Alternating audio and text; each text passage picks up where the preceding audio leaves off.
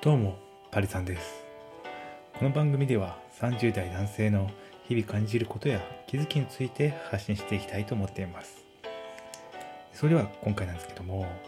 今回は、えっと、前回ですね、その転職についてみたいなところをちょっとお話しした時があったんですけども、それを聞いた友人からですね、ちょっと転職について相談させてくれみたいなそことがありまして、まあ、その相談を受けてる中でちょっと感じたことについて今日はあの発信していきたいと思ってます。で、えっと、まあ一つ、まあ、結論から言うと、あの、まあ、転職って恋愛と一緒だなって思うんですよ。で、そういった風にして転職を見てほしいなって思ったっていうのが今回の感想なんですけども、まあその転職の相談して来てくれた人の背景を言うと、その人自体はもうある某大企業、まあ皆さんが知ってるような大企業で働いていて、そこの営業をしていて、かつそこの営業でちゃんと MVP 賞を取るとかの好成績を収めてるような人なんです。で、今もう入社してから5、6年目で、まあ、もう一応その分野で言えそのな職種とかで言えば、まあ、一応独り立ちできるようなリーダークラスの人っていうことになるんですが、うん、なんかその人がですね、まあ、転職をしたいから相談してほしいっていうところでその相談を受けたんですけども、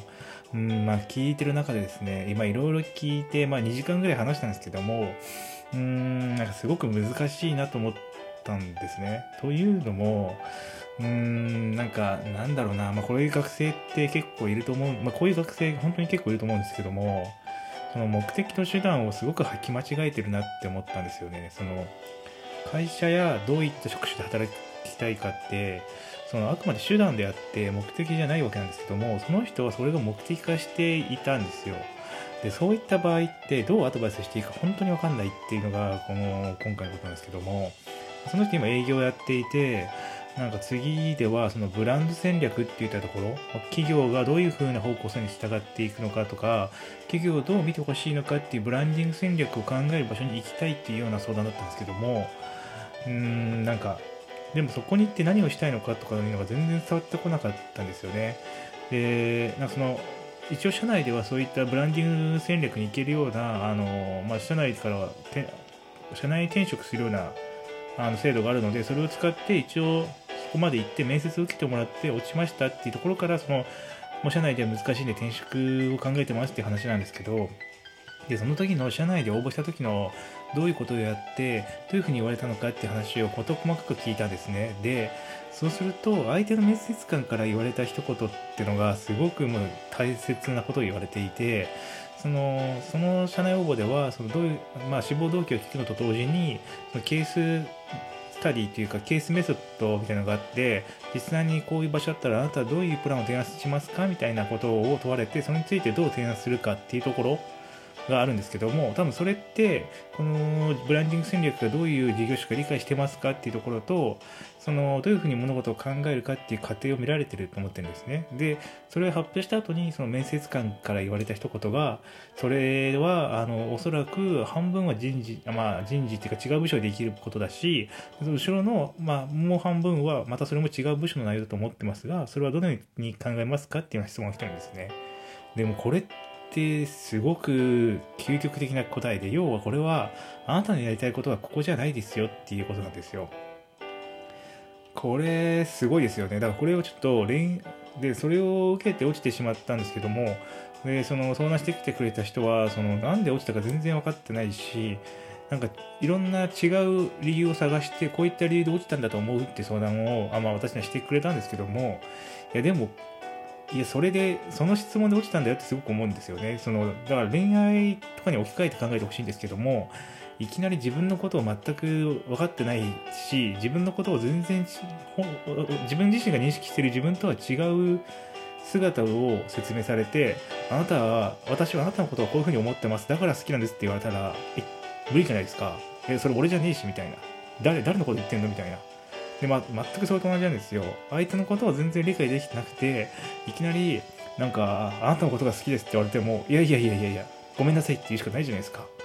で、これって、だから、この前も話したんですけども、その人が持ってるスキルとか、能力とは全然別の話で、もうあの、ごめんなさいなんですよ。だって意味不明じゃないですか、その、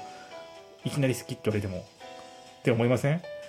なんか相手の、なんで、なんで全然自分の知ってるところと違う部分のことを好きって言われてるのに、あの、はい、よろしくお願いしますって言えるんだろうって考えたら言えないですよね。まあ、それと同じなんですよ。だから私この人に言ったのは、いやあの、まあ、そこの部署にもし行きたいんだったら、あのそのもうその部署にいる人とか、まあ、社内社外でそういった部門についてる人を探してきて、まあ、少なくとも10人にはそのなんかどういうこと仕事をしてるかをヒアリングしてそれが本当に自分がやりたいことなのかどうかっていうのも確認するものも確認するのも含めてあのお話をしてきた方がいいですよってアドバイスをしたんですね。でなんかでもこれってあのなんだろうなその最初に言ったんですけど目的と手段が逆になってるんですよ。なんか自分がやりたいことがあってそれを実現するためにあの部署に行きたいとか自分の今やってる業務でできないところがあってそこの部分もやりたいからちょっと職種を転換して違う部署に行ってそこの部分もやりたいとかそういう話で普通は転職するんですけどこの場合ってそれとは違ってなんかあのなんだろうなすごい夢憧れてる職種があってそこにあの、まあ、と行きたいんですよ。どうしても行きたいって話なんですよ。で、そのテクニック的には、だからそういった、そういった人たちに10人に会ってな、話を詰め詰めていけば、相手のことが理解できるんで、少なくとも、ちゃんとその告白するまでの土俵には立てますよっていうことは教えたんですけども、でも、そう、そういうことじゃないと思うんですよ。だからその、その部署に行ったとこ、その人が仮にその部署に行って、Y 入れたってなったとしても、その人自身が本当にやりたかったことが実現できるかってかなり謎だなと思ってて、まあ私はその人応援してるんですけど、多分転職した後にも、本当にこの職種に来てよかったんだっけっていうような、あの、状態に陥ることも多分五分五分であり得ると。まあ、五分五分ですごくよかった、こういう人よかった、幸せってなるパターンもあるんですけど、かなり五分五分なんですよ。で、確率として五分五分ってすごく低いんですよ。その、自分がやりたいことを実現するためには。でそのために頑張るっていうか職種を変えるってすごいなっていうふうにすごいすごいなっていうのはすごい間違ってるなって意味ですごいなって思ってます。であのいやだからその転職する時には、まあ、どこに行きたいっていうのはあると思うんですよ。その多分その就職する時にもよく分からずに電通に行きたいとかよく分からずになんかなんだろうなすごく有名な企業に行きたいとか思ってる人いるじゃないですか。でもそれっていやもう全然だからあのんそそれって意味不明なんですよ。あの本来は自分自身何か大切にしてることとかやりたいこととかあってそれをやるために会社を選ぶのであってどっかの会社に行きたいから自分自身を曲げるなんてことは今しなくていいと思ってるんです。で、まあ、確かにちょっと10年前20年前だったらあの転職市場っていうのが全然育ってなかったんで最初に入った企業で自分の人生が決まるかもみたいなところはあったんでそういう風な理解もわかるんですけど今はすごく転職市場が活発になってるし、まあ、私の会社でもかなり転職者もいるし転職していく人もいるしなんなら今後ジョブ型になっていくにつれて転職市場っていうのはもっともっと大きくなるし転職しやすくなると思ってるんですよ。そのもう最初に入った会社によって自分の人生が決まるってことがないのであのなんかなんだろうな、そういった意味で、その、とりあえず、あの、有名な企業に行きたいとか、憧れの企業に行きたいっていうのは、多分もうやめた方がいいし、やる意味がないと思ってます。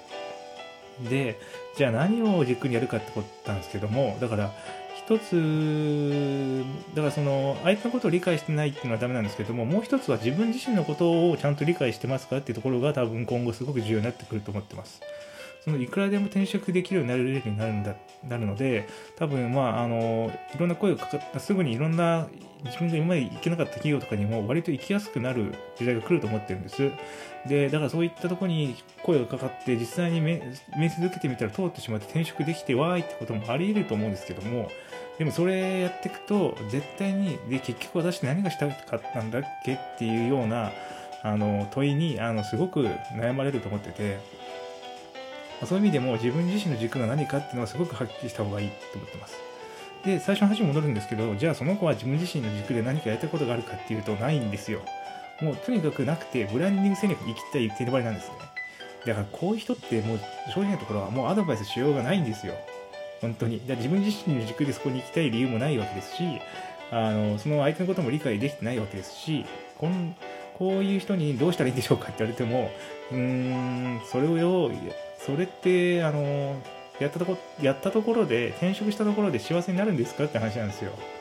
本当に。でも目的と手段がもう完全間違っちゃっててとりあえずその部署に行きたいっていうところが目的になっちゃってるんですね。でもそこは本来手段なのであのそういう生き方をしていくとすごく辛そうだなって思いましたね。でさらに問題なのはじゃあその職種に行くためにいろんな人に話を聞いてますかとか本読んでますかとかあのやってるかっていうと一切やってないんですよ。でそれってなんだろうなよくわかそれもよくわかんないじゃないですか。あのブランディング戦略室に行ってから私はブランディング勉強しますなんて言われてもそんなの信用できないんですよ。それとかそういうのって努力頑張りますって言われてもそれって全然努力をするっていう言葉にはならないんですよ。努力してる人とかって夢があってそれに向かってる人っていやもう何かしらどんなに小さなことでもいいから必ず行動してるしその行動が努力じゃないですか。なんかそういうチャンスが来たら頑張りますとかそういった場所に行けたら頑張りますっていやそれはだから努力しないっていう宣言したのと同じだと思うんですよ。でそういう人ってその今かなり不確かな時代になってていろんないろんなことを考えなくちゃいけなくていろんな臨機応変さが求める中で頑張りますその機会が来たら頑張りますみたいな人は正直なところすごく使いづらい。と私は思いますね。あのいやだからそんな別になんか大きなことをやれって言ってるわけじゃないんですよ。すごくすごく体験はたいてそういう勉強会に行くとか資格を取得するとかじゃなくてあのどんな小さなことでもいいんで何か行動をしてほしいんですよ。でそれが努力することだと思うんですだからなんか努力の意味を履き間違えてるなっていうのもあるし目的と手段が逆になってるなっていうのもあってうんなんか転職ってもうちょっとちゃんと考えた方がいいなっていうふうに今思いましたっていうお話ですね。うん、あの本当にね会社ってあの手段なんであのそこを履き間違えてほしくないなって思いますね。私が今の会社にいるのも会社の利用価値が高いから今転職してないだけなんであの利用価値がなくなったらすぐ転職しようとかも思ってますし、うん、そういうことだと思うんですよね。